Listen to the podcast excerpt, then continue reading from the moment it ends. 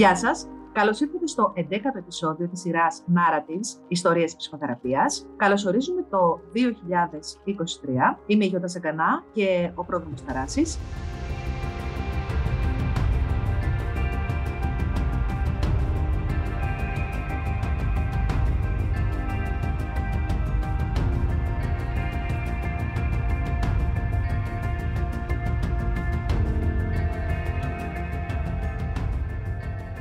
Μαζί μας ο κομικός συγγραφέας και ηθοποιός Στέλιος Ανατολίτης. Ο οποίος μαζεύει τα ρούχα από γύρω. Γεια σας, τι κάνετε; Γεια σου Στέλιο. Καλώ τον, καλώ τον. Καλώς σας βρήκα. Ε, θέλω να σου πω, Στέλιο, ότι ήσουν και πρόταση ακροατή, ακροάτριας δηλαδή.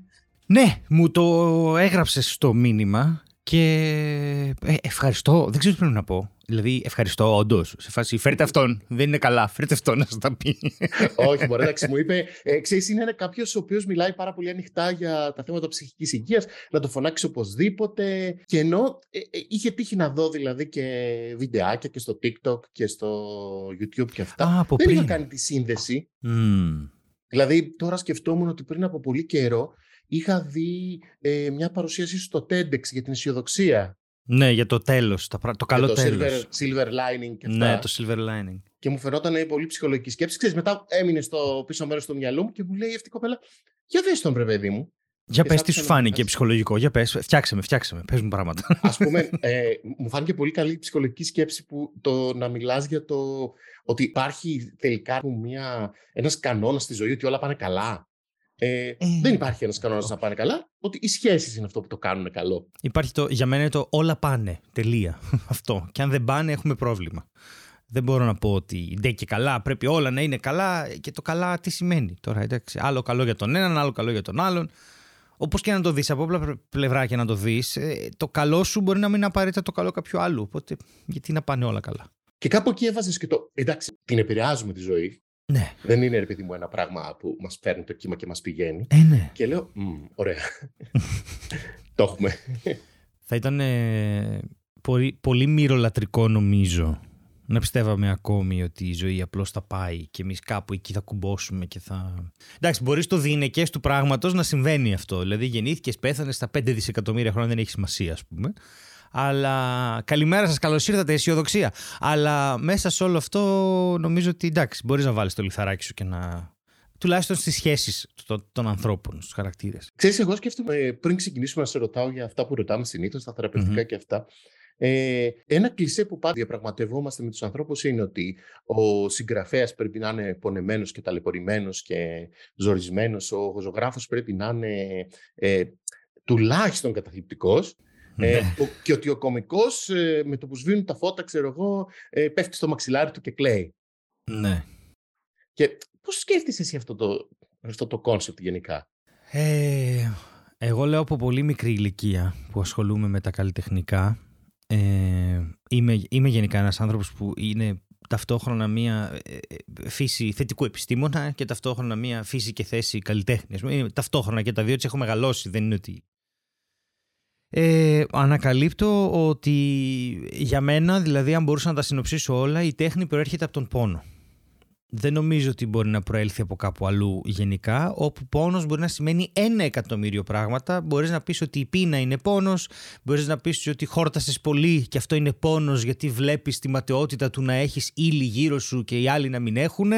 Ε, δηλαδή ε, μπορείς να πεις ότι ερωτεύτηκα για, για ένα βράδυ και μετά αναρωτιόμουν μα καλά τι ρηχός άνθρωπος που είμαι που ερωτεύτηκα μόνο για ένα βράδυ. Δηλαδή δεν είναι απαραίτητο ότι περνάς χάλια για να έχεις πόνο στη ζωή σου αλλά θεωρώ σε ένα βαθμό ότι αυτή η έκφραση είναι ο- η καλλιτεχνική έκφραση έρχεται μέσα από έναν πόνο ο οποίος πόνος δεν είναι απαραίτητα ούτε παραλυτικός ε, ούτε κακός ούτε σημαίνει ότι κάθε βράδυ βαράς το κεφάλι σου στον τοίχο αμάν πότε θα τελειώσει αυτό το πράγμα που λέγεται ζωή έτσι ούτε.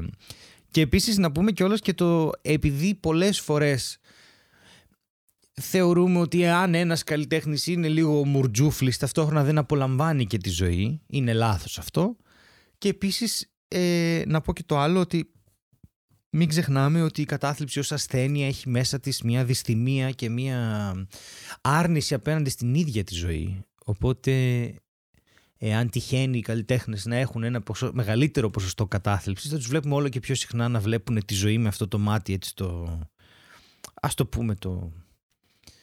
Ε, εγώ δεν θεωρώ ότι πρέπει να είσαι και καλά καταθλιπτικός για να κάνεις τέχνη. Θεωρώ όμως ότι σε ένα βαθμό θα έπρεπε να μπορείς να διαχειριστείς τον πόνο, ό,τι και αν σημαίνει αυτό. Ο πόνος αυτός μπορεί να προέρχεται από μια ευαισθησία. Ε... Δηλαδή κάποιοι άνθρωποι είναι πιο ευαίσθητοι. Είναι. Ε, ξέρεις τι σκέφτομαι με αυτά; Πάντα αυτό το nature versus nurture αυτό το κομμάτι το μήπως μεγάλωσαν σε μια οικογένεια που τους επιτρέπει να αφουγκράζονται περισσότερο τα συναισθήματα του κόσμου Μήπως ε, οι γονείς τους τους έπαιρναν μικρούς και, και τους έλεγαν, ξέρω εγώ, μύρισε αυτό το λουλούδι, κλείσει τα μάτια σου, τι σου θυμίζει, το χωριό και του έχουν μάθει του παιδιού να κάνει συνδέσεις και μέσα από αυτές τις συνδέσεις αυξάνεται η συναισθηματική του νοημοσύνη. Και έτσι μπορεί το εγώ του ρε παιδί μου να ταυτιστεί και με άλλα πράγματα και να ανοίξει αυτό το πράγμα και να, να πάει προς την τέχνη. Ε, το θέλει αυτό, αυτή την ας την πούμε ευαισθησία, εγώ το, το λέω καμιά φορά ε, ε, ανοιχτοσιά. θέλει δηλαδή να έχεις τη δυνατότητα να λαμβάνεις μηνύματα και να τα φιλτράρεις χωρίς όμως να είναι να σε πιέζουν. Ε. Την θέλει θεωρώ το καλλιτεχνικό κομμάτι. Ε, τώρα ναι, υπάρχουν άνθρωποι που θα τους χαρακτηρίζαμε εμείς πιο ευαίσθητους αλλά θα έλεγα ε, εκ του αποτελέσματος. Δηλαδή η δική τους διεργασία μπορεί να μην διαφέρει απαραίτητα με τη διεργασία ενός πιο σκληρού ανθρώπου ε, ε, μπορεί το ίδιο συνέστημα να είναι ο πυρήνας της Της, όχι ο πυρήνας συμπεριφοράς τους, όμως έχοντας τη δυνατότητα να χτίσουν πάνω σε αυτό το συνέστημα μια, έναν άλλον αλγόριθμο ίσως συμπεριφοράς, μπορούν τελικά να χαρακτηρίζονται ως πιο σκληροί, πιο ευαίσθητοι, πιο. Ε, το οποίο δημιουργεί και τις ανισότητες. Απλά εγώ εκείνο που λίγο με την τέχνη που με μπερδεύει, θα το πάω λίγο σε, σε ένα πιο σύγχρονο μοντέλο, ας πούμε, της τραπ. Mm. Ε, που θεωρείς εσύ ότι η τραπ είναι τέχνη. Ε, έχει κάποια ευαισθησία, έχει, κάποια, έχει κάποιο πόνο; Αν ε... έχεις ακούσει, αν έχει, που σίγουρα γιατί όλοι έχουμε. Δεν ξέρω καν αν εγώ φτιάχνω τέχνη, εντάξει, αυτά τα κρίνει ο χρόνος, αλλά ε, ονομάζω τον εαυτό μου καλλιτέχνη μετά από πάρα πολλά χρόνια έτσι, ψυχοθεραπείας και ανάλυσης και κόμμα γιατί τέλος πάντων πρέπει να λέγομαι έτσι για μένα ταυτοτικά. Θα σου πω, έχοντας συζητήσει, έχω τη χαρά και την τύχη τέλος πάντων, ο παραγωγός μου που κάνει, αναλαμβάνει τα tour να είναι ένα νεότερο άτομο. Είναι ένα άτομο μιας άλλης γενιάς. Και όταν κάναμε αυτή την κουβέντα, ο οποίος ακούει ε, hip hop, δεν ακούει trap ιδιαίτερα, ε, όμως ε, καταλαβαίνει από πού προέρχεται αυτό. Και θα σου πω τώρα τι γίνεται. Η trap στην ουσία είναι πάνω κάτω για μένα ό,τι ήταν τα σκυλάδικα για το ρεμπέτικο. Αυτό είναι η τραπ για το hip hop. Δηλαδή είναι μια μαζικής κατανάλωσης μουσική με βασικά στοιχεία δομικά ηχητικά της ραπ και του hip hop. Παίρνοντας στοιχεία, π.χ. μιλούσαν τα ρεμπέτικα για τον πόνο του έρωτα. Τα πήραν τα σκυλάδικα και το κάνανε καψούρα. Πάρτο. Αυτή είναι η ταυτότητά μας. Η τραπ κάνει αυτό το πράγμα για μένα με την, με την μηχανή του κοιμά που είναι η αγορά εκεί έξω. Δηλαδή αυτά τα παιδιά τα οποία μιλάνε μονίμως για ναρκωτικά και λεφτά και τα κατάφερα και εγώ ήμουν από το μηδέν και ξεκίνησα όλο το theme της τραπ και το σεξισμό μέσα όλα αυτά είναι παράγοντα ε, ε, προϊόντα μιας κουλτούρας η, η οποία είναι αυτό που λέμε έξω το hustle culture ας πούμε ε, ότι εγώ τα κατάφερα επειδή είμαι μεγάλος και είμαι ξεχωριστός και όλο αυτό το πράγμα και αυτό δείχνει έναν πόνο, τον πόνο του ότι εάν μπω στη μηχανή του κοιμά που λέγεται εργοστάσιο, πτυχίο, βιομηχανία, οτιδήποτε δεν έχω καμία ευκαιρία να ξεχωρίσω. Και εγώ νιώθω ήδη ξεχωριστός, ξεχωριστή. Τώρα, έχει σημασία αυτό; Ενώ να νιώθεις έτσι, ναι, αν είσαι έφηβο παιδί, ίσως από εκεί και πέρα όχι. Για μένα πάντα. Αλλά νομίζω ότι ο πόνος αυτής της μουσικής είναι το ότι δεν θα τα καταφέρουμε. Και μιλώντας με τον παραγωγό μου, βλέπω ότι εμένα η κρίση με χτύπησε στο πανεπιστήμιο. Είχα προλάβει να ολοκληρώσω ένα μεγάλο κομμάτι του χαρακτήρα μου που ήξερα τι μπορώ να δουλέψω, τι μπορώ να κάνω, τι μπορώ να. Αυτά τα παιδιά που είναι 10 χρόνια μικρότερα από μένα, τους χτύπησε όταν μπήκαν στο γυμνάσιο. Δεν έζησαν παιδική ηλικία. Πολλά από αυτά τα παιδιά δεν είχαν να φάνε το στάκια. Δεν είχαν λεφτά για το κηλικείο. Αυτά τα παιδιά μεγάλωσαν με μια απεσιοδοξία πολύ διαφορετική από τη δική μου. Εγώ ήξερα ότι μετά τα 45, αν ορθοποδήσω, αυτά τα παιδιά έμαθαν δεν θα ορθοποδήσω. Οπότε ε, κάνοντας μια μουσική θεωρώ εγώ τόσο πολύ αντιδραστική και με αυτούς τους ήχους που είναι περίεργοι, που είναι σε φάση διώχνουν πάρα πολύ τους παλιότερους από κοντά τους. Σε φάση δεν σας θέλω. Δεν μπορούν να τα ακούσουν αυτό. Οι άνθρωποι που είναι 40, 50, 60, αυτός ο ήχος τους χτυπάει πάρα πολύ άσχημα. Όλα αυτά είναι κομμάτια μιας ταυτότητας που λέει φύγετε από εδώ. Εγώ θα κάνω το δικό μου δρόμο και θα τα καταφέρω. Είναι αυτό ένα καλό μήνυμα; Ε, όχι. Έχει ακραίο σεξισμό, οριακά εγκλήματα ποινικά; Ναι, ναι. Τι είναι όλα αυτά; Είναι μια άλλη κουλτούρα, δεν ξέρω. Αλλά θεωρώ ότι ο πυρήνας ίσως είναι αυτός. Δεν ξέρω αν. Ναι. Ε, ε, εμένα μου φέρε στο μυαλό την κουβέντα. Κάναμε στο Πανεπιστήμιο ας πούμε, την κουβέντα για την Bank τότε, mm. στις αρχές του 2000. Γενικά, ό,τι είχε να κάνει με την υποκουλτούρα, με όλο αυτό το κομμάτι και πώς αυτό, ρε παιδί μου, όντως γεννιόταν μέσα από μια κοινωνική ανάγκη και συνθήκη. Τότε, ας πούμε, για το συντηρητισμό της Αγγλίας, τώρα για τα οικονομικά θέματα. Λοιπόν, για να πάμε και λίγο στα δικά σου. Να... Για πάμε. για πάμε. Ε, ένα πράγμα που ρωτάω συνήθως στους ανθρώπους ήταν τι τους έκανε για πρώτη φορά να σκεφτούν ότι μάλλον χρειάζομαι κάποια βοήθεια εδώ. Ε, κάτι, κάτι δεν πάει καλά, κάτι θέλω να, ε, να δω σε σχέση με, την, με το θέμα της ε, ψυχικής μου υγείας. Ε, εμένα αυτό το οποίο ήταν ε, το μεγάλο μου αγκάθι όλα αυτά τα χρόνια ήταν ο θυμός. Ο θυμός μου είχε μία τάση να εκδηλώνεται άσχημα με πάρα πολλές φωνές και επειδή είχα από μικρός μια πολύ τεχνική φωνή γιατί έκανα θέατρο από μικρή ηλικία ήταν και δύσκολο να ακολουθήσει κάποιος και αυτό το πράγμα γινόταν όλο και πιο άγριο και όλο και πιο πώς το χαρακτηρίσω, όλο και πιο αυτοτραυματιστικό εν τέλει. Δηλαδή όλος αυτός ο θυμός να φτάσει σε ένα σημείο να κουπανίσει το χέρι στον τοίχο και αρχίσεις και το κάνεις μετά από ένα σημείο. Γιατί ε, η βία δεν είναι επιλογή. Ε, η βία προς έναν άλλον άνθρωπο δεν ήταν ποτέ επιλογή. Οπότε αυτό γυρνούσε από το ενοχικό κομμάτι του γιατί είμαι έτσι εγώ τώρα και τι, στο, τι, τι τρέχει μέσα μου ας πούμε. Όλο αυτό το πράγμα γινόταν ένα, μια καταστροφή προς εμένα και προς τους άλλους βέβαια που βίωναν αυτό. Δεν είχα ποτέ άδικο θυμό, δηλαδή δεν, να, δεν θα θύμωνα ποτέ επειδή ε, ξέρω εγώ ε, κάποιος με αποκάλεσε μπόμπο, δεν ξέρω. Δεν υπήρχε αυτό. Υπήρχε μια αίσθηση δικαίου και μια αίσθηση ε, αδικίας στο δικό μου το θυμό και ακόμα υπάρχει.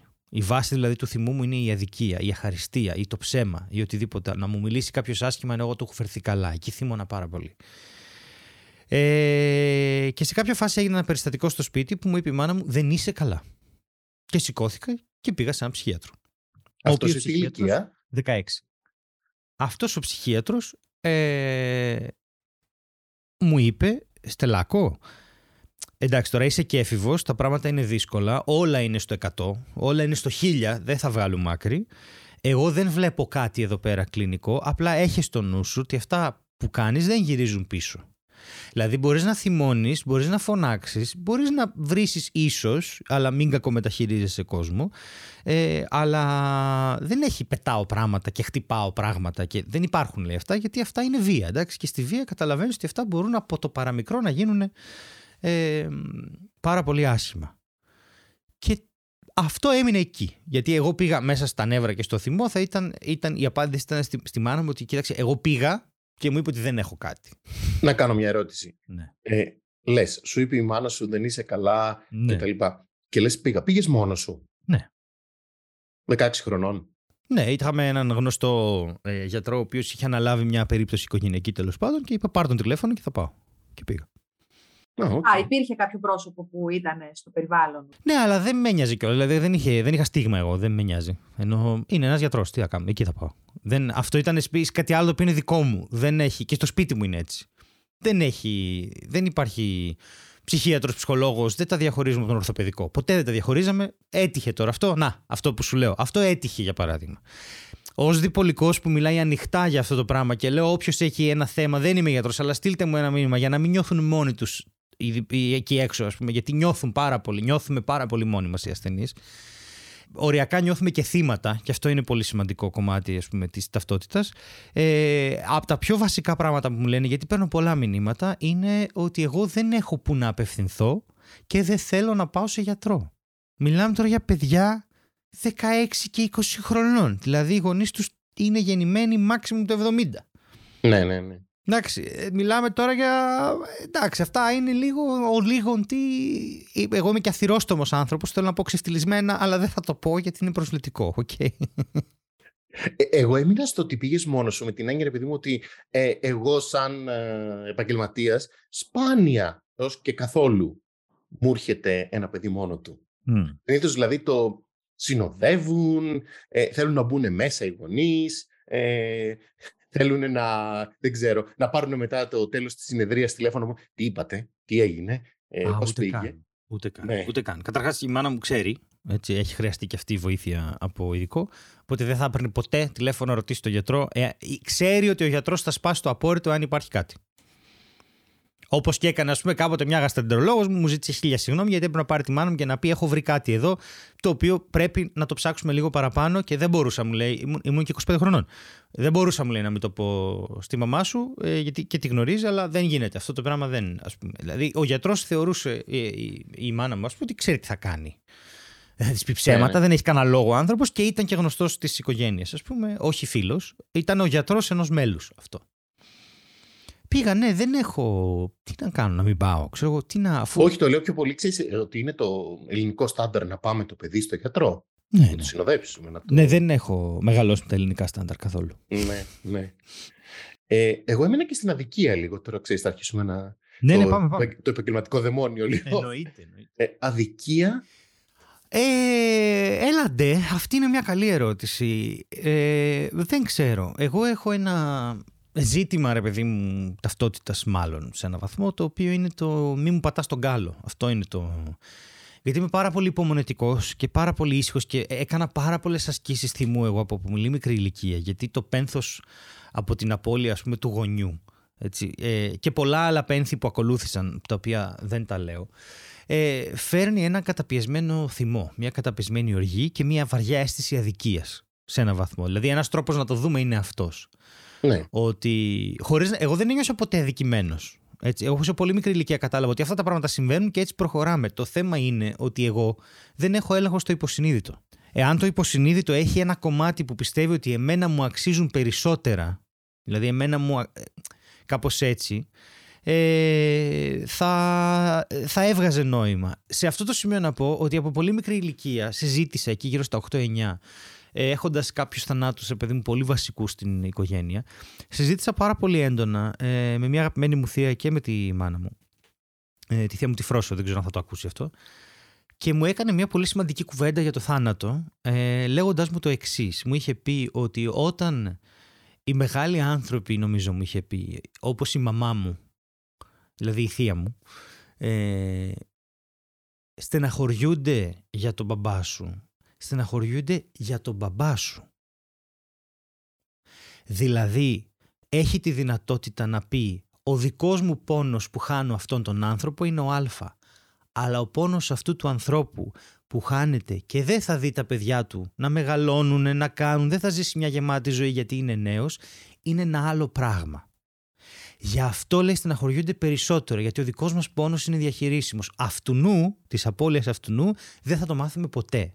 Και αυτό μου έδωσε μια οπτική, μια ενσυναίσθηση στην απώλεια της αδικίας, όχι προς εμένα. Προς τον ίδιο τον άνθρωπο που έφυγε νωρίς. Ότι εδώ αδικήθηκε αυτός, γιατί δεν του άξιζε να του συμβεί αυτό, ας πούμε. Και αυτό πιθανότατα, λέω εγώ τώρα, αργότερα να μου έδωσε μια αίσθηση γενικευμένης αδικίας, ας πούμε. Ναι, και αυτό ναι. που έζησε, παιδί μου, για ένα παιδί δηλαδή 7 ήσουν, πόσο ήσουν; 7-7. Ένα παιδί 7 χρονών ε, να χάνει τον πατέρα του, και αυτό είναι μια αίσθηση. Ναι. Ε, ναι. που θα το λέγαμε, ξέρω εγώ, σε παρένθεση, εκτός παρένθεσης, άδικο. Ναι, αλλά και όχι. Δηλαδή, είναι, είναι τόσο. Δου... Γίνεται, αλλά δεν ξέρω αν, και, αν ποτέ το είδα έτσι πέρα από τα πρώτα στάδια. Πέρα από τα στάδια της αποδοχής και της διαπραγμάτευσης, δηλαδή όλο αυτό το κομμάτι.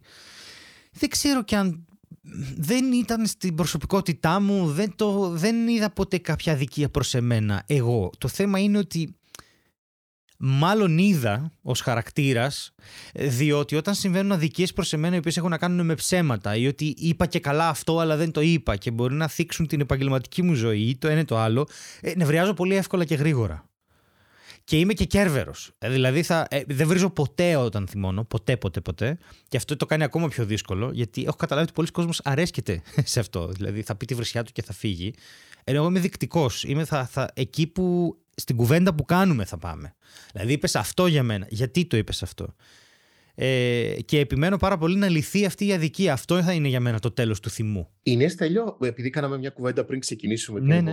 για τον έλεγχο ε, είναι και αυτός έτσι ένας τρόπος να ελέγξεις την Φαντάζομαι αδικία; ότι είναι. Φαντάζομαι ότι είναι. Ε, με τα χρόνια γίνομαι πολύ καλύτερος στο να μην ασχολούμαι με αυτό το κομμάτι ιδιαίτερα. Ε, γιατί τα πράγματα που μπορώ να ελέγξω είναι σίγουρα πολύ πιο ε, γεμιστικά και όμορφα από αυτά που μπορεί να θέλω να ελέγξω. Απλώς επειδή είμαι σε μια δουλειά που είναι, έχει κομμάτι της ζωής της στη δημόσια σφαίρα και όσο πιο καλά πηγαίνει αυτή η δουλειά τόσο πιο πολύ ανοίγει η δημόσια σφαίρα δεν ανέχω με ένα συνεργάτης επειδή είχε μία πετριά στο κεφάλι, ας πούμε, να βγει να πει Α, ο Ανατολίτης έκανε αυτό και εγώ να μην το έχω κάνει. Δηλαδή είναι πολύ πιθανό να τον πάρει ο διάολος με πολλούς τρόπους. Ε, γιατί δεν μπορείς να μου κόβεις δουλειά. Και εδώ είναι και το άλλο. Εγώ δεν έχω μεγαλώσει πλουσιοπάροχα. Έτσι. Δεν έχω μεγαλώσει καθόλου. δηλαδή έπρεπε να δουλεύω πολύ μικρή ηλικία. Χωρίς να είμαστε χάλια. Έτσι. Απλά ήμασταν μια μονογονεϊκή οικογένεια με τρία παιδιά, ας πούμε.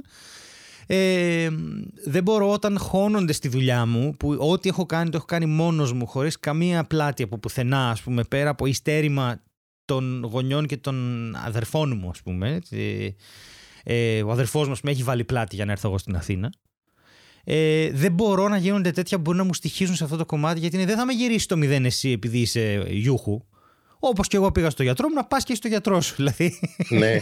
με πιάνει αυτό το δεν θα λύσω εγώ τα ψυχολογικά σου. Ε, τα, είναι η αλήθεια και είναι και αυτά που φαντάζεσαι. Εκεί εγώ τρελαίνομαι και μου τη πάει λίγο. Εκεί το χάνω, ας πούμε. Σε αυτόν τον πρώτο γιατρό που πήγες, Στέλιο, ε, έμεινες, έκανες απλά μια συνάντηση που κάπως ναι. πήρες ένα whereabouts, ας πούμε, και αυτό; Ναι.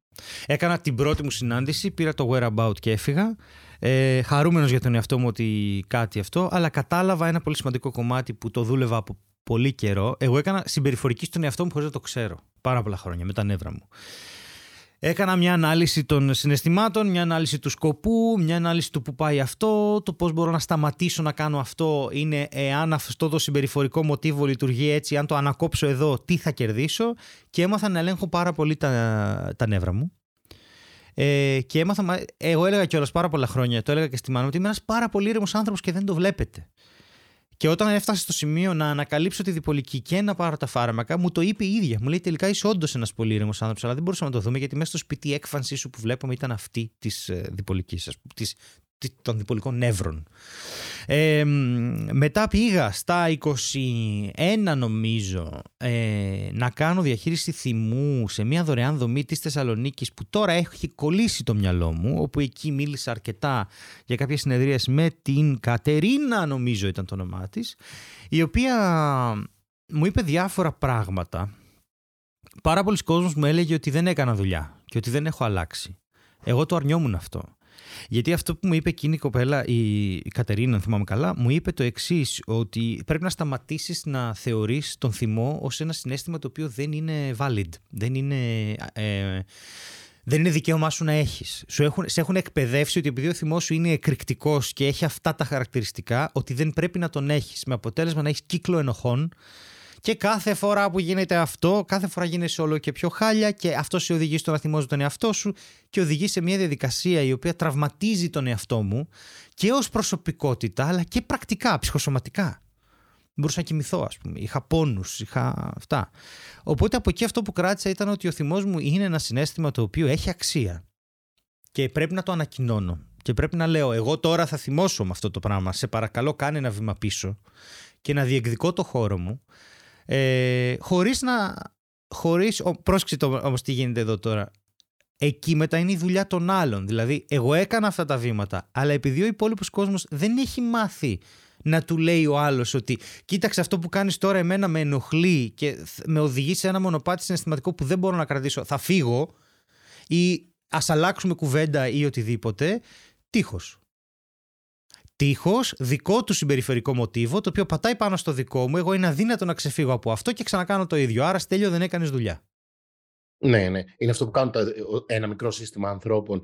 Ε, εγώ αναρωτιέμαι, στο σπίτι σου μόνος εσύ φώναζες; Όχι, όχι, είμαστε φωνακλάδες.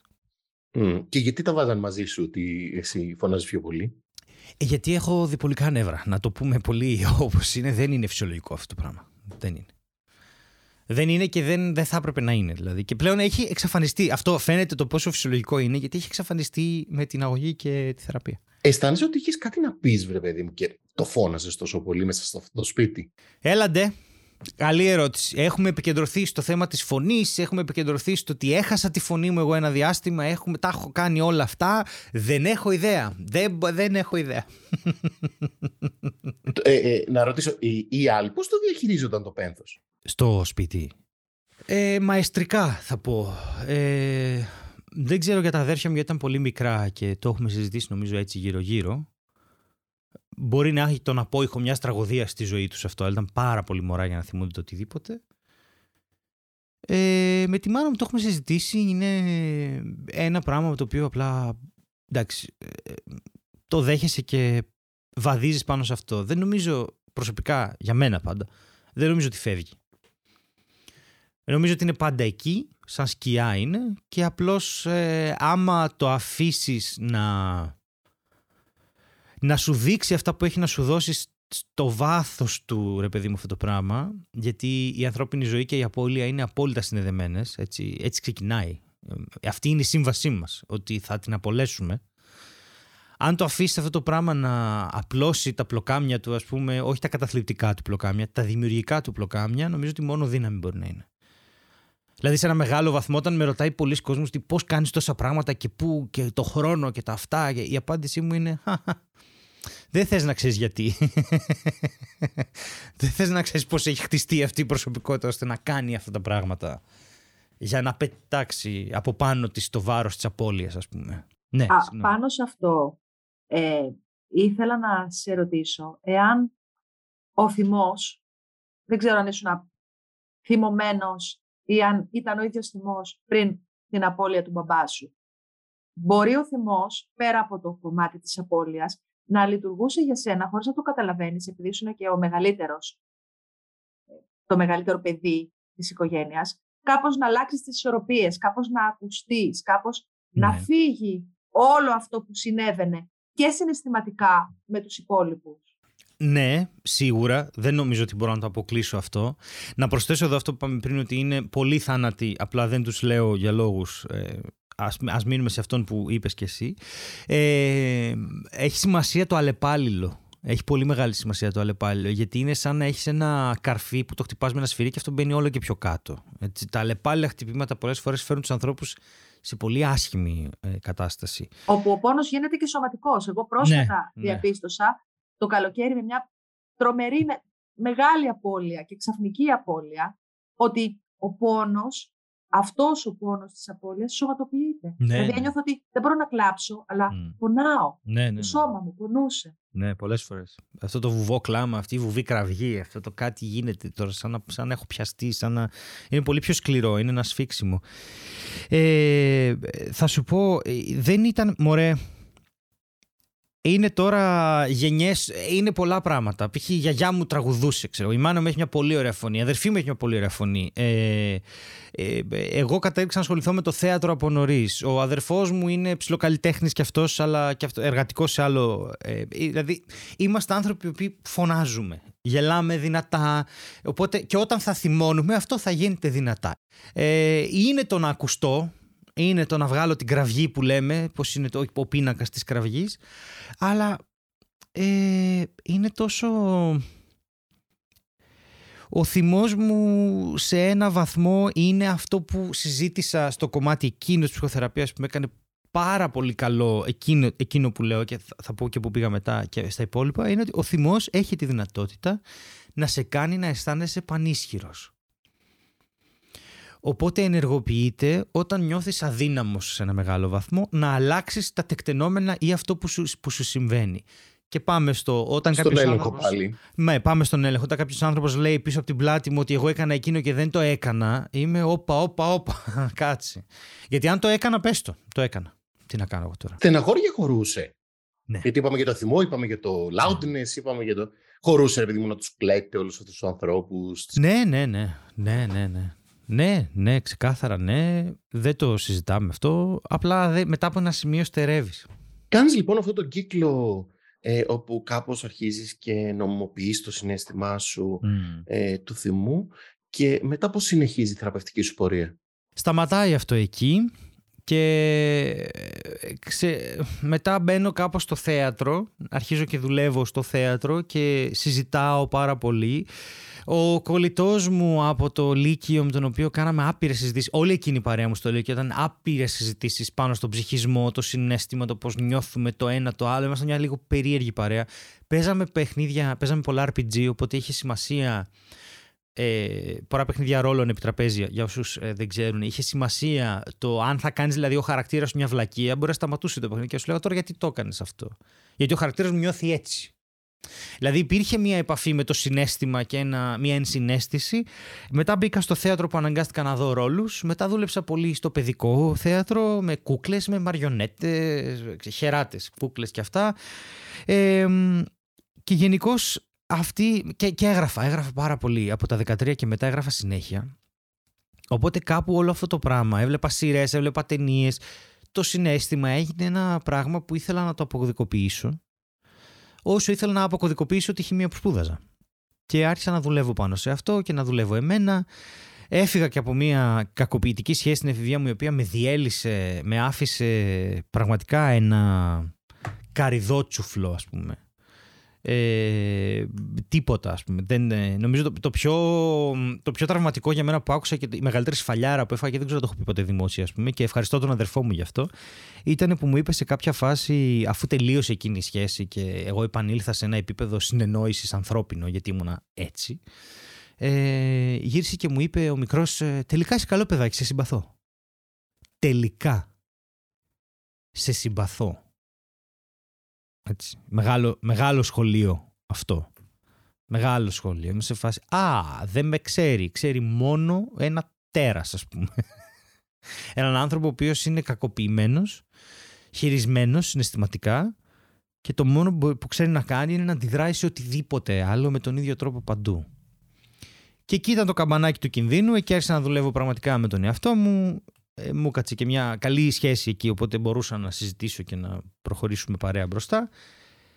Και εκεί ξεκινάνε τα προβλήματα, γιατί εκεί άρχισαν τα επεισόδια.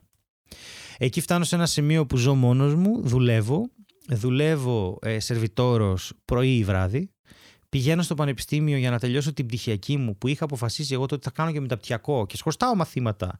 Οπότε μπήκα σε μια δύσκολη ε, ε, πτυχιακή η οποία έγινε paper στο τέλος.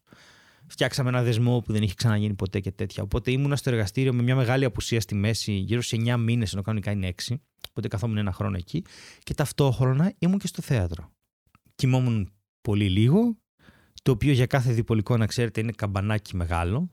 Ε, ο ύπνος είναι ένα πολύ πολύ σημαντικό κομμάτι ε, που κατ' εμέ δείχνει και τις πρώτες, τα, τις, τις πρώτες ρογμές σε αυτό που πρόκειται να συμβεί. Δηλαδή αρχίζουν και φαίνονται εκεί στον ύπνο και εκεί χάνω τον ύπνο μου εντελώς, αλλά είμαι μια χαρά.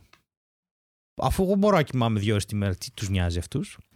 Και πέφτω κάτω με μια υπερκόπωση και αρχίζει και μια σωρία λαθών εκεί με πολύ ωραίες αποφάσεις όπου εγώ πιστεύω ότι θα πάω να σπουδάσω αστροβιολογία και θέατρο στην ε, Νέα Υόρκη ε, και εκεί ξεκινάει αυτό το... Δεν κράτησε πολύ αυτό γιατί πάντα είχα κάτι να με κρατάει. Αυτό είναι και θέμα προσωπικότητας μετά το που θα σε πάει το επεισόδιο είναι και λίγο θέμα προσωπικότητας εκτός αν είναι κάποιο ανοιχτό ψυχοσικό που εκεί δεν έχεις ελπίδα ρε παιδί μου. Και ήμουνα και πολύ. Ε, τότε ήμουνα και πολύ ωραία προσωπικότητα να τι κάνεις παρέα. Γιατί τα, τα high είναι τα εφορικά high είναι πολύ ωραία. Και μέσα σε όλο αυτό το, το έσχος τελειώνει αυτό και αρχίζει το κάτω. Γιατί μετά από ένα πάνω έρχεται πάντα ένα κάτω. Και από εκεί και πέρα νομίζω δεν συνήλθα ποτέ για 7 χρόνια. 7 με 9 χρόνια τα έχουμε υπολογίσει. Όπου έκανα μεικτά επεισόδια τα οποία πλέον τελείωσε. Όταν έχεις μπει δηλαδή στο κλινικό κομμάτι, ε, ό,τι και να συζητήσουμε γύρω από το συμπεριφορικό, το ψυχολογικό κτλ., θα είναι πάντα σε αυτό το πλαίσιο του κλινικού. Δεν, δεν νομίζω ότι μπορεί να φύγει. Ε, και εκεί μετά κατάλαβα, πήγα, πήγα, ένιωθα ότι έχω ένα πρόβλημα υγείας, το ένιωθα πάρα πολύ, το ένιωθα πολύ έντονα. Έγινε κάτι με το έντερό μου, πήγα σε μια γιατρό, βγήκε κάτι και είπα στη μάνα μου: Εσύ ένιωθα ότι καιρό κάτι δεν πάει καλά. Κάτι δεν πάει καλά με μένα εδώ. Κάτι δεν, δεν, δεν μου κολλάνε τα κουτάκια. Δεν πέφτουνε, δεν, δεν ακουμπάω πουθενά, ας πούμε. Τι εννοείς, τι κάνεις; Έχω λέω πάρα πολύ άγχος, παραλυτικό άγχος, γι' αυτό γυμνάζομαι τόσο πολύ. Ε, ε, έχω, δεν, παιδιά, έτρεχα ξέρω, 7 με 10 χιλιόμετρα μέρα παραμέρα. Κάθε μέρα. Συν τα βάρη. Συν τα ε, καλλιστένιξα ακροβατικά. Αυτή ήταν η φάση με μένα από μικρή ηλικία και αυτά. Ε, και κάπου εκεί φτάνω στον πάτο εντελώς, δηλαδή το 16 μετά από περίπου 7 συνεχόμενα χρόνια μόνιμης δυστημίας, θλίψης και κατάθλιψης φτάνω σε ένα σημείο στο χωριό μου που βαράω ένα μεικτό και γράφω σε τέσσερις μέρες το μισό μου βιβλίο που εκδόθηκε μετά ε, διαβάζω ένα βιβλίο την ημέρα βλέπω μία σειρά την ημέρα κοιμάμαι οκταωράκι και πίνω και καφέ με τους συγγενείς. Ε, πολύ ωραίο ξεκάθαρο μεικτό επεισόδιο στο οποίο έλεγα στην, ε, στη μάνα μου ότι τι θα κάνω με τη ζωή μου και εγώ έχω έρθει διακοπές με τη μάνα μου στο χωριό και δεν μπορώ να κάνω τίποτα για τον εαυτό μου και απλώς θα πάω φαντάρος και θα χαλάσει η καριέρα μου. Και, και, και καταστροφικό, κρίση πανικού, κρίση άγχους, κρίση πανικού, ε, αϊπνίες μετά ύπνος, ε, full ενέργεια και βιβλία, γράψιμο και αυτά κτλ. Και, ε, και αυτό μετά με άφησε παιδιά σκουπίδι, σκουπίδι σκουπίδι. Μετά τον Αύγουστο του 16 ήμουν ένα σκουπίδι μετά το μεικτό και σήκωσα το κουφάρι μου, έκλεισα ένα ραντεβού στο Παπαγεωργίου, ε, πήρα τα μάξι και πήγα, σύρθηκα μέχρι εκεί και είπα βοήθεια. Ε, όλο αυτόν τον καιρό ε, με τη δυστημία, με την κατάθλιψη, με όλα αυτά, δεν είχες πάρει κάποια βοήθεια; Νομίζω πως όχι. Ήμουνα σε πολύ κακή οικονομική κατάσταση. Δεν υπήρχε δηλαδή περίπτωση και μην ξεχνάμε το 2016 ήταν μια φάση πολιτικά, μόλις είχε γίνει το δημοψήφισμα. Ήμασταν χάλια. Δηλαδή δεν υπήρχαν δομές. Χάλια ήμασταν. Χάλια. Δεν, η χώρα αυτή οριακά δεν υπήρχε, ας πούμε. Το 14-16 ήταν καταστροφικό. Δεν μπορούσες να βρεις κόσμο. Ε, α, στο Σύριο πρέπει να ήμουνα στη Θεσσαλονίκη το, τότε, όταν έκανα το πρώτο μου για το θυμό. Ε, στο Σύριο. Ε, δεν υπήρχε τίποτα. Δεν υπήρχε Σύριο. Δεν, ο κόσμος απλά ήταν, ήταν τυγκαρισμένα όλα. Δεν μπορούσες να κάνεις κάτι. Τίποτα. Και τα νοσοκομεία είχαν ψυχίατρους. Εγώ δεν αισθανόμουν ότι θέλω ψυχίατρο. Μέχρι που τότε το 16 εκεί ξύπνησα μια μέρα και είπα Γιατί ξύπνησες; Και με το που το είπα, και εδώ, γι' αυτό ξαναλέω ότι εδώ είναι θέμα προσωπικότητας. Με το που σηκώθηκε και είπα Πω, γιατί ξύπνησα, είπα Όπα, αυτό δεν είναι δική μου σκέψη. Εγώ δεν σκέφτομαι έτσι. Και έκλεισα ραντεβού.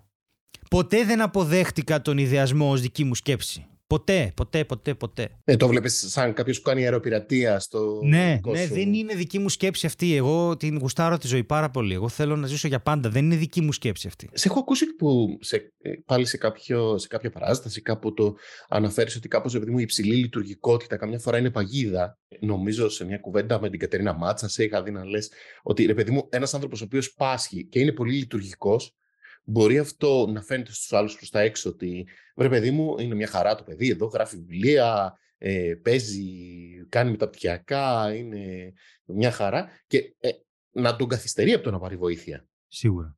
Και το είπα και μόνος μου εγώ στον, στον κύριο Σέρεσλι.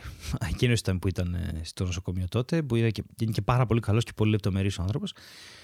Ε, ε, κοιτάξτε, εγώ άκουσα και το επεισόδιο με τον Άρη, άκουσα και το επεισόδιο με τον Κορτό και αυτά. Ε, και το αστεράκι το δικό μου είναι το εξής, ότι ακούστηκε ο όρο λειτουργικότητα. Εγώ θα πω υψηλή λειτουργικότητα. Λειτουργική είναι όλοι οι ασθενεί, αλλιώς δεν θα αργούσε τόσο πολύ να το βρεις. Όλοι έχουν ένα βαθμό λειτουργικότητας. Το υψηλή είναι το ζήτημα. Έχει σημασία αυτό. Δηλαδή, όταν ένας άνθρωπος μπορεί να κάνει το 9 to 5, να πάει γραφείο, σπίτι, να γυρίσει σπίτι και μετά να βλέπει Netflix, okay, είναι λειτουργικός.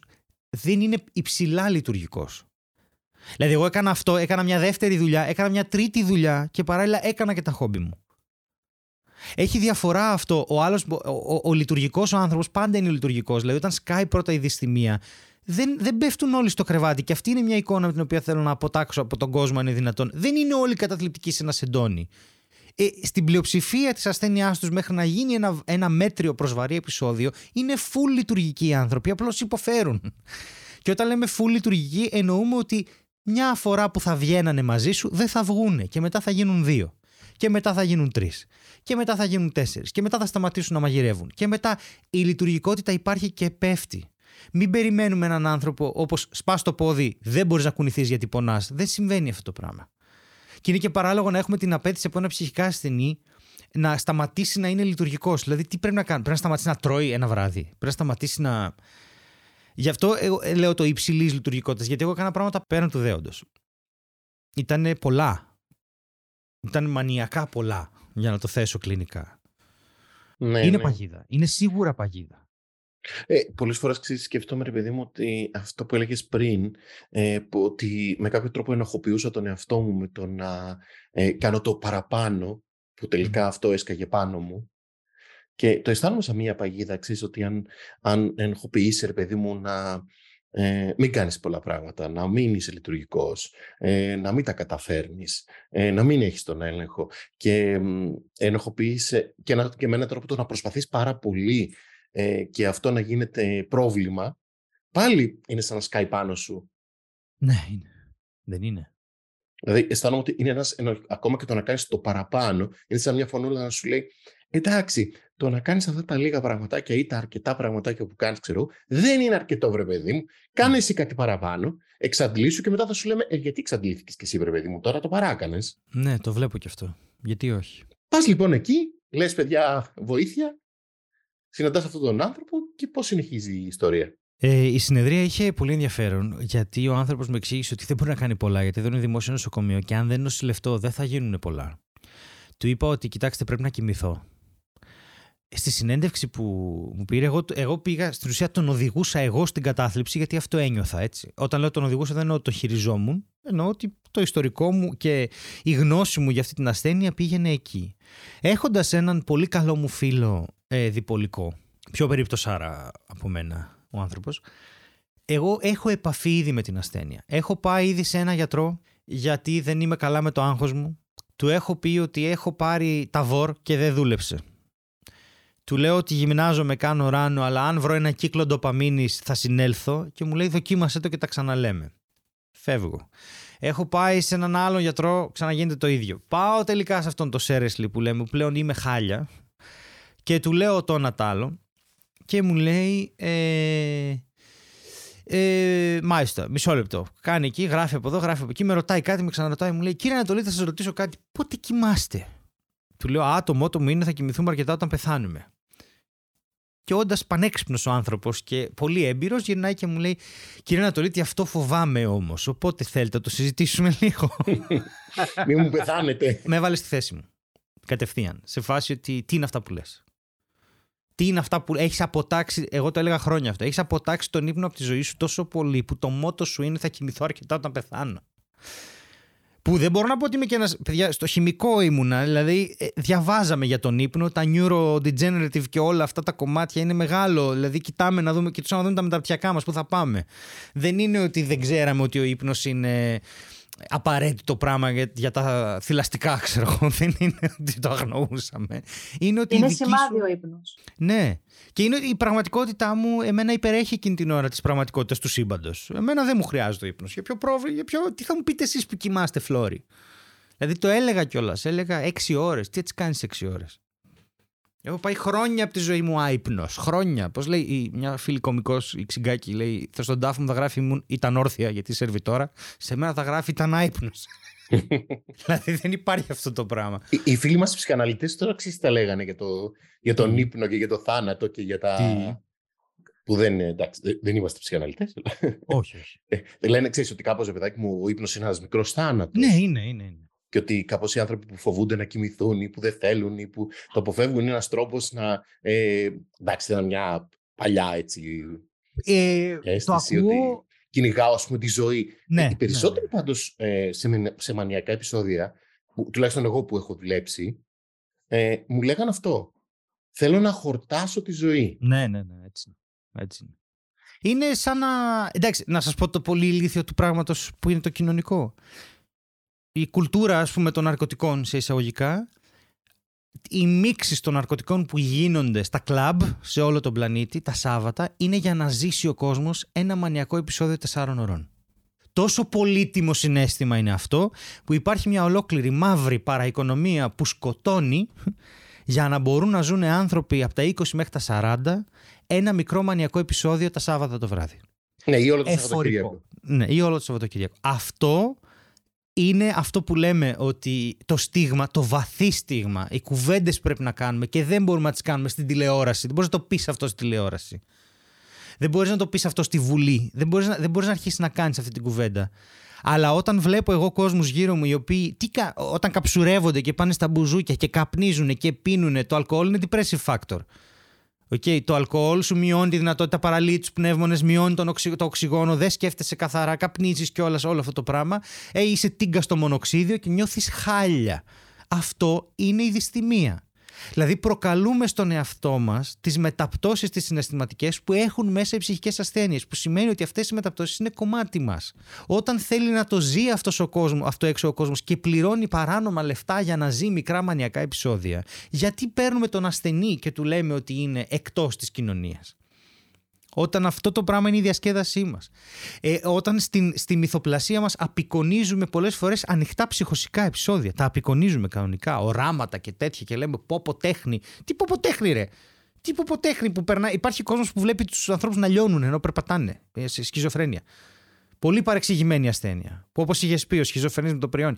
Πολύ παρεξηγημένοι. Υποφέρουν βαθιά αυτοί οι άνθρωποι. Και πάμε, εμείς τα βάζουμε αυτά στη μυθοπλασία όλα.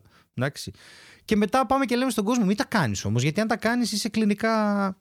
Κάτσε ρε φίλε, εσύ παίρνεις ουσίες για να δημιουργήσεις ένα κλινικό σύμπτωμα. Τι συζητάμε τώρα, Γιατί εμένα μου συμβαίνει, ας πούμε, και θέλω να το κλείσω. Εσύ θες να το ανοίγεις. Και αυτοί που το κάνουν αυτό, πάντως ε, κάτι πάνε να θεραπεύσουν εκεί, δεν ξέρω. Υπάρχει αυτό καλά στη δική μας, ειδικά την, ε, τη φάρα, ας πούμε, τον, ε, αυτού του κομματιού, ας πούμε, ή το αυτό φαρμακό τέτοια, ή το self-medication είναι ο κανόνας.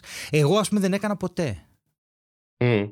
Ποτέ δεν έκανα. Με τη γυμναστική κάπως το έκανες. Σε ένα βαθμό ναι, αλλά δεν πήρα ποτέ ουσίες. Είχα μια με το αλκοόλ σε μια φάση, αλλά κατάλαβα ότι μπορώ να πίνω αρκετά και να μην μεθάω και αυτό με ενοχλούσε. Γιατί έλεγα το σκοτάκι μου πόσο θα πιω εγώ; Τι είναι αυτό το πράγμα; Και αυτό είναι η ένδειξη θέμα ότι δεν μας επηρεάζει τόσο ας πούμε, το αλκοόλ πολλές φορές τους ε, διπολικούς. Ε, ε, δηλαδή, ο Κορτό, ας πούμε, για παράδειγμα, που άκουσα το, το podcast, αυτή την επιλογή δεν την είχε ο άνθρωπος. Ο άνθρωπος μεγάλωσε μέσα από αυτή την ασθένεια του αλκοολισμού και ήταν οριακά θα έλεγαμε μονόδρομο σε πολλά εισαγωγικά να πάει κατά εκεί γιατί αυτό ήταν το coping mechanism που είχε διαθέσιμο έτσι. αυτός ήταν ο τρόπος που ήξερε εγώ δεν ήξερα αυτόν τον τρόπο η μάνα μου δεν, δεν πίνει ας πούμε. κοιμάται, άμα πιάνει αποτρίκαση κοιμάται ε, Πας στο νοσοκομείο λοιπόν, του λες θέλω να κοιμηθώ, βρίσκεται το. Κάπως μιλάτε λίγο για τη διπολική. Ε, στην ουσία, μια πιο συστηματική, θεραπευτική ε, κάπως ε, φροντίδα. Φεύγω από εκεί. Μου λέει, μπορείς με αυτόν τον τρόπο να νοσηλευτείς. Φέρ τα πράγματά σου, πες ότι θες να κάνεις κακό στον εαυτό σου, πες ότι σε παρακολουθώ εγώ, μπες να σε δούμε. Θα κάνουμε εξετάσεις. Β, Κ, βιταμίνες, θηροειδή, καρδιά, θα τα δούμε όλα. Θα μπεις, θα κάνεις τεστ. Λέω, παιδιά, να σας πω κάτι. Εγώ την άλλη εβδομάδα είμαι άνεργος 1,5-2 μήνες τώρα, γιατί έτσι είναι η δουλειά μου. Με το που ξεκινήσω να δουλεύω θα είμαι καλύτερα. Πόσο καιρό θα μείνω εδώ, γιατί ξεκινάει, είχαμε ένα comedy club το μευτήριο, ξεκινάει πρέπει να είμαι εκεί. Δεν μπορώ να σου πω. Ε, φτάσαμε λοιπόν σε πράγματα που εγώ ε, συχαίνομαι. Δεν μπορώ να σου πω πόσο καιρό θα μείνεις μέσα. Δεν μπορώ να σου πω πόσο θα κρατήσουν τα τεστ. Δεν μπορώ να σου πω. Και είμαι άνθρωπε μου, έχω πρόγραμμα. Δουλεύω. Το πρόγραμμά μου ξεκινάει Σεπτέμβρη και το έχω έτοιμο μέχρι το Φλεβάρι. Δεν μπορείς να το κάνεις αυτό σε μένα, ας πούμε. Και εκεί κάπως βρέθηκα εγώ με δύο σιροκουέλ 25 στο χέρι. Τύπου πάρτα για να κοιμηθείς. Έτσι, ε, μάλλον κατά παράβαση κάποιου κανόνα, δεν ξέρω τι. Και όταν είδα το Σιρεκουέλ μπροστά μου, είμαι. Α. OK. Okay. Γι' αυτό αυτές οι ερωτήσεις. Και πήρα το, έστειλα μήνυμα στο φίλο μου τον ε, διπολικό και του λέω: Κοίτα τι έχω στα χέρια μου. το έστειλα στο Messenger. Και μου λέει: OK, okay, για διπολική σε πάει. Λέω: Το ξέρω, αλλά τι φάση. Μου λέει: Ε, σε περιμένω δύο χρόνια. Άντε, τελείωνε. Και του λέω: Καλά, αφού με περιμένεις τόσα χρόνια, γιατί δεν λες τίποτα. Και μου λέει: Αυτά είναι δικά σου θα τα βρεις εάν τα βρεις. Και αυτό ήταν το πρώτο μου κομμάτι νομίζω με το πώς, τι είναι στην ουσία αυτό που έχω. Αυτό το θα τα βρεις εάν τα βρεις. Και ήμουνα, ναι, ψυχικές ασθένειες. Όντως. δύσκολο. Πάω στο μαγαζί που θα ανοίγαμε, που ήταν να ανοίξουμε τέλος πάντων. Μου λέει ένας άνθρωπος εκεί, Έχω μια πολύ καλή γιατρό, είναι νέα. Με ακούει πάρα πολύ, με βοήθησε πάρα πολύ με τα δικά μου πήγαινε.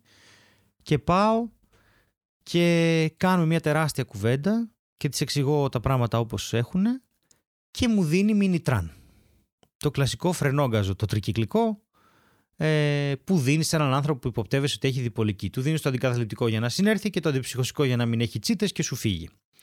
Ε, και ανεβάζω τις δόσεις πάρα πολύ γρήγορα και προσπαθούμε να παλέψουμε για αυτή τη διάγνωση. Να δούμε τι είναι αυτό το πράγμα. Θα υπάρχει διάγνωση, δεν θα υπάρχει, είναι στιγμιαίο. Και καταλήγουμε στο ότι επειδή η προσωπικότητά μου είναι στημένη και δουλεμένη για λόγους, ε, και επειδή δεν υπάρχει παιδική ηλικία. Δηλαδή μου είπε: Θέλω να μου πεις τα πάντα, ενήλικη ζωή, παιδί. Μην μου πεις την εφηβεία. Στην εφηβεία είσαι όλη διπολική, δεν με νοιάζει. Πες μου. πες μου την παιδική. Της εξιστορώ την παιδική και μου λέει: Α, δεν έχεις παιδική ηλικία.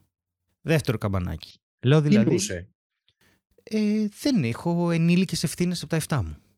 Έτσι έπρεπε να παίρνω τα αδέρφια μου το σχολείο π.χ. Έπρεπε να, όταν οι συμμαθητές μου πήγαιναν για μπουγάτσα, εγώ έπρεπε, η μάνα μου δούλευε. Οπότε έπρεπε να πάρω τα αδέρφια μου να τα πάω σπίτι. Μαγειρεύω από τα 14, ας πούμε. Δεν είναι. Μου λέει η παιδική σου ηλικία δεν είναι παιδική ηλικία. Εγώ εντωμεταξύ θυμάμαι μια υπέροχη παιδική ηλικία. Με παιχνίδια, με φίλους, με τέτοια με αυτά. Γιατί εντοπί... εγώ πάω εκεί τη σκέψη μου. Η γιατρός όμως είναι ναι, ναι, ναι, ναι, ναι. Το συναίσθημα με νοιάζει. Τελείωνε. Οπότε πάμε εκεί στην παιδική ηλικία, μου λέει ναι, OK, okay, το συζητάμε. Και αρχίζουν μετά από κάποιους μήνες τα φάρμακα αυτά και δεν δουλεύουν άλλο. Γιατί προφανώς και δεν θα δουλέψουν άλλο, γιατί είμαι πολλά χρόνια νοσούντας και δεν θα φύγει αυτό, απλά το καλύπτω. Το καλύπτω με το ότι συμπεριφορικά είμαι λίγο μαζεμένος. Έχω πολύ εσωτερικό πόνο εγώ, ας πούμε, πάρα πολύ τέτοιο. Και έρχεται η ώρα του στρατού πάλι. Να πω και το εξής, ήθελα να το καταγγείλω εδώ ε, δεν θα βρίσω, θα κρατηθώ πάρα πολύ. Αλλά μου έκανε πολύ μεγάλη ζημιά ένας άνθρωπος στο στρατό την πρώτη φορά που πήγα να πάρω αναβολή που είχα πει ότι έπαιρνα τα βόρ και δεν μου κάναν τίποτα. Έχω πάρει Ζάναξ και δεν μου έχει κάνει τίποτα. Το, το οποίο όταν λες ότι παίρνεις βένζο δοκιμαστικά, ε, γιατί δεν είσαι σε μια κατάσταση έτσι και οι βένζο δεν σε ηρεμούν, που είναι ναρκωτικά, okay, ε, με πολύ καλή χρήση εννοείται, όποιος μην κολλήσετε άμα σας πει ο γιατρός να κάνετε. Να, να, να ε, είναι αγχολητικά πολύ έντονα. Είναι αγχολητικά πολύ έντονα. Απλά οι χημικοί εμείς δηλαδή τα, το, το, τα λέμε έτσι. Ε, όταν δεν σε, καθ... σε ηρεμεί αυτό το πράγμα, ε, λες εντάξει, τα φάρμακα αυτά δεν πιάνουν και πολύ. Όχι, δεν είναι έτσι. Δεν είναι έτσι γιατί βιοχημικά δεν μπορούν να δράσουν εκεί που εσύ έχεις το πρόβλημα. Αν εγώ έχω μανιακά, τη βένζο δεν θα κάνει κάτι. Δεν είναι κατασταλτικό. Θέλει αντιψυχωσικά εκεί. Μπορεί να σε κάνει και χειρότερα. Ναι. Άμα σου, άμα ναι. σου αφαιρέσει το άγχος.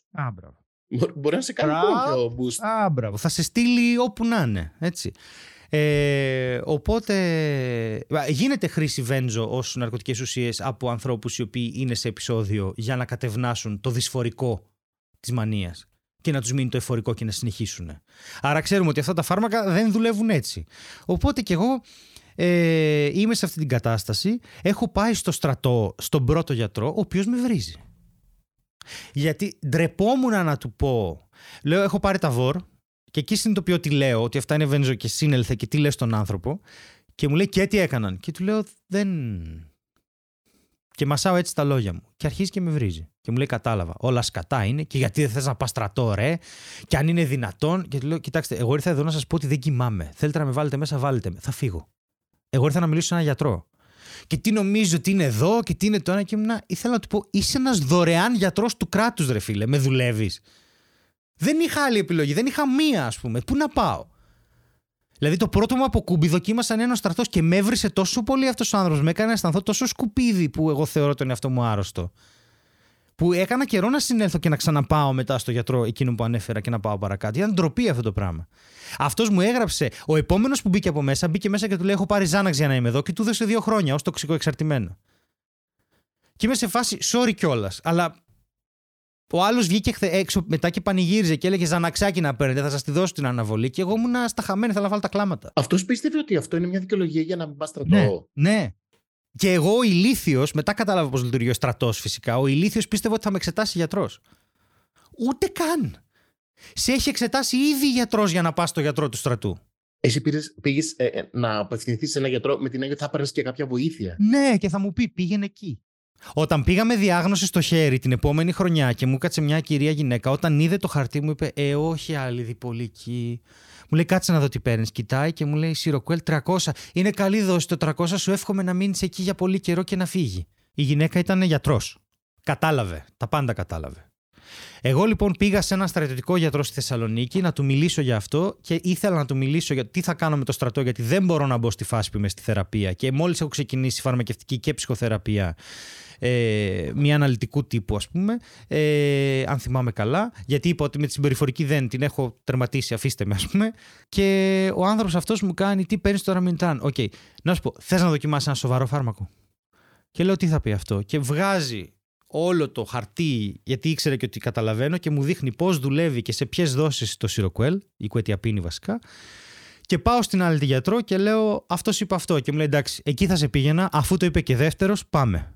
Έχω υποφέρει πολύ από αυτό το φάρμακο, όπως και πολλοί κόσμος. Πρώτη φορά μετά από 9 χρόνια, ε, το λέω και σηκώνει τη τρίχα μου, σηκώθηκα το πρωί και ένιωθα άνθρωπος. Ένιωθα ότι είμαι στο σώμα μου δικαιωματικά. Απλά έφυγε όλη η ομίχλη. Όλη η ομίχλη. Δεν άλλαξε το συνέστημά μου γιατί θέλω να μήνα για να δουλέψει. Έχω διαβάσει ήδη ό,τι paper υπάρχει ξέρω, για τη διπολική και πώς φέρεσαι και ποιο είναι αυτό. Ξέρω ότι συνίσταται να έχεις φαρμακευτική και ψυχοθεραπευτική υποστήριξη ταυτόχρονα. Λέω δεν έχω μία, θα βρω τρόπο να το κάνω. Και αποφασίζω από εδώ και πέρα ότι όπως αντιμετωπίζω τις ασκήσεις στη χημεία, τις ασκήσεις στη μουσική, τα ιδιαίτερά μου, ένα παιδί που δίνει πανελλαδικές, αυτό έτσι θα αντιμετωπιστεί η διπολική. Τι πρέπει να περιμένω, πόσο θα βελάξω, πόσο θα. Έγινε 110 κιλά από τα φάρμακα. Αλλά κοιμάμαι, είμαι άνθρωπος, αισθάνομαι καλά. Έχω... Είμαι εντάξει. Αυτή τη στιγμή είμαι εντάξει. Αύριο μπορεί να μην είμαι. Έκανα ψυχοσωματικά, έκανα μια νευροπάθεια, έχασα ένα δόντι, έκανα ένα, κάτι κολικούς, όλα αυτά και εκεί είπα εντάξει φτάνει με τα φάρμακα, μάζεψε τα τώρα και κάνε ξεκίνα. Δεν έκοψα ποτέ κανένα φάρμακο, ε, πάντα μιλούσα με τη γιατρό μου, με τους γιατρούς μου, ε, δεύτερη και τρίτη γνώμη, πάντα με το θεραπευτή. Ε, δηλαδή όλα, πήγα και είδα ποια είναι τα πιθανά points of failure για ένα θεραπευόμενο και τι κάνουν συνήθως οι διπολικοί την πέφτουν σε ουσίες. Δεν θα το κάνω. Ε, παρατούν τα φάρμακά τους γιατί έχουν χαμηλή λίμπιντο. Δεν θα το κάνω. Θα βρω τρόπο να λύσω τη λίμπιντο. Ε, κάνουν αυτό γιατί. Όχι, δεν θα το κάνω. Κάνουν αυτό, όχι. Επέτρεπα στον εαυτό μου όποτε θέλω να πίνω ένα ποτήρι ουίσκι. Ε, ποτηράκι μερίδενο. Και να βλέπω βίντεο στο YouTube. Αυτό ήταν. Μετακόμισα, ήρθα μόνο στην Αθήνα με δανεικά. Μηδέν. Ήμουνα στο μηδέν, παιδιά, στο μηδέν. Και ο, ο μόνος μου στόχος ήταν θα γίνεις καλά. Δεν θα γίνεις ποτέ καλά, έχεις μια νόσο, αλλά θα γίνεις καλά. Και εκεί ξεκίνησε ο τελευταίος κύκλος ψυχοθεραπείας, στον οποίο είμαι ακόμη, που είναι μια ανθρωπιστική, νομίζω, προσέγγιση, ε, όπου συζητάμε για ένα μεγάλο κομμάτι που εγώ το έχω γραμμένο, την αυτοφροντίδα. Είμαι απέσιος.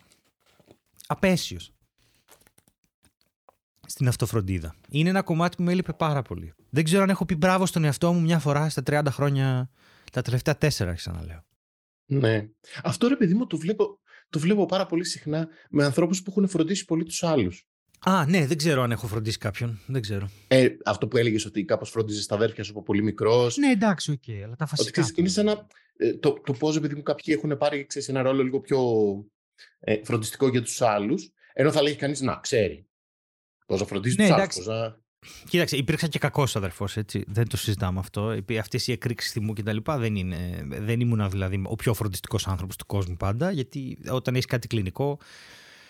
Ε, Τι να κάνεις και εσύ, ρε παιδί μου, εντάξει, άμα σε, σε καθυλώνουν από τα 7 ναι. στο ρόλο του Καλά. υπεύθυνου. Αυτά δεν θα τα πούμε εμείς, θα τα πούνε αυτοί που έλαβαν αυτή τη σκατήλα.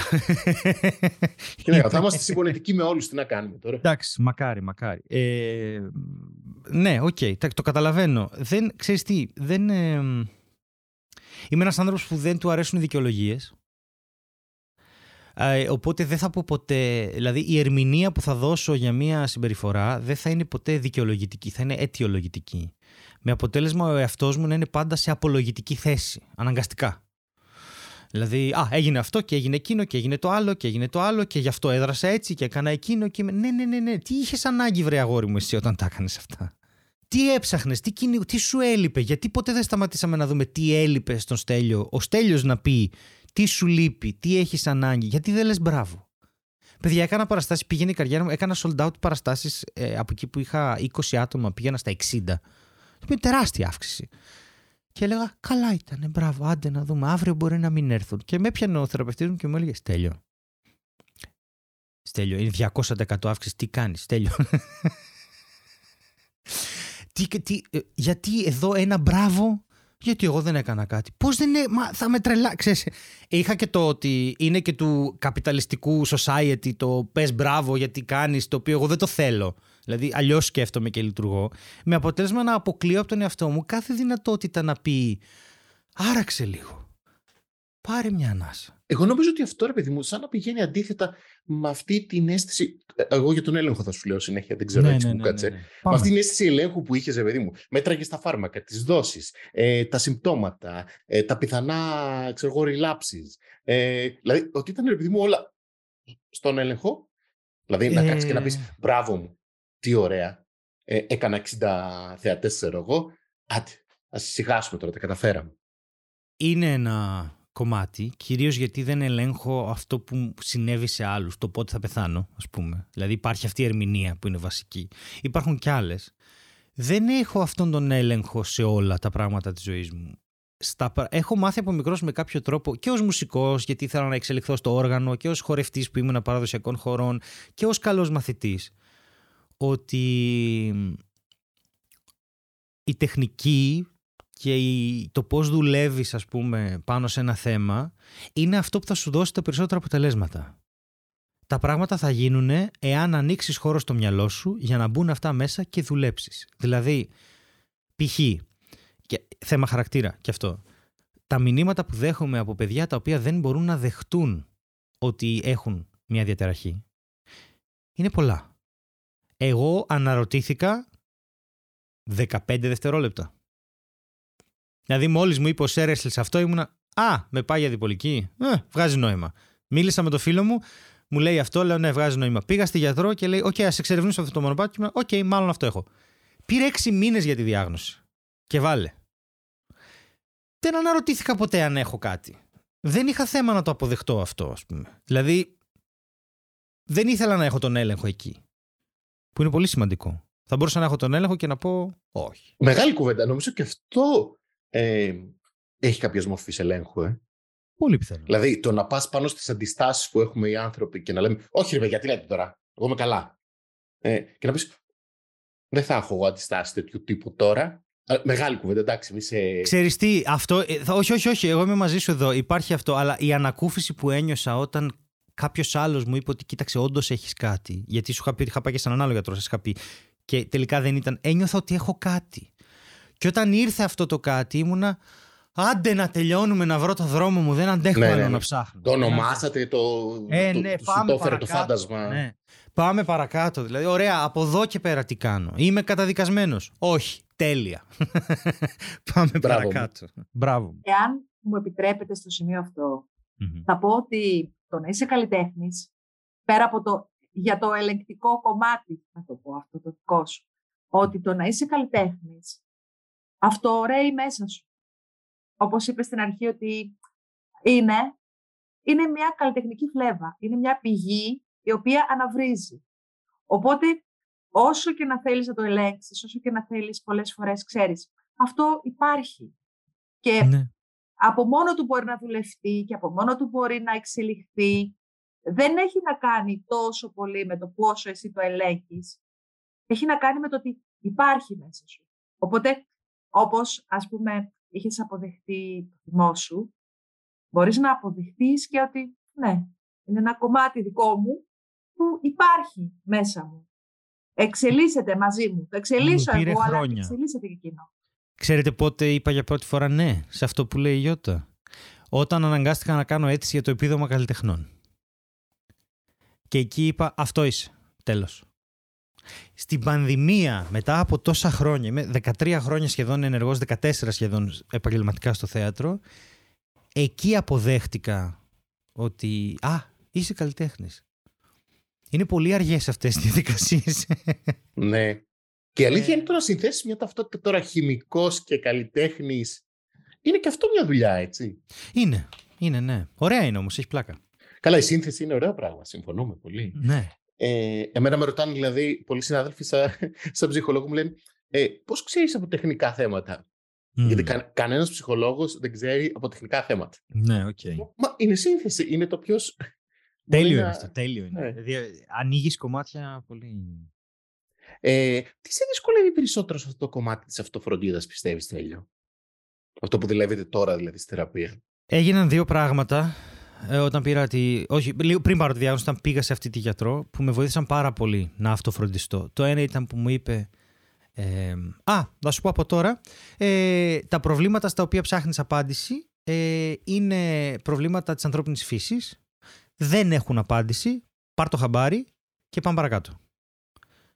Πρώτο κομμάτι ήταν αυτό.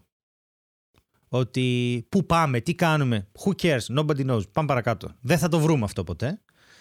Και το δεύτερο που μου είπε σε μια άλλη συνεδρία ήταν: Κάτσε μου λέει, περίμενε. Είδε τους βαθμούς μου, την αναλυτική μου βαθμολογία στο Πανεπιστήμιο και είναι 5-5-6-5, 10-19-10-10, 5-5-6-5-7, 10-19-10 και μου λέει κλασική διπολική βαθμολογία. Και λέω: Ορίστε, συγγνώμη, τι; Και μου λέει: Είναι πολύ κλασική βαθμολογία αυτών των διπολικών. Λέω: Τι εννοείται.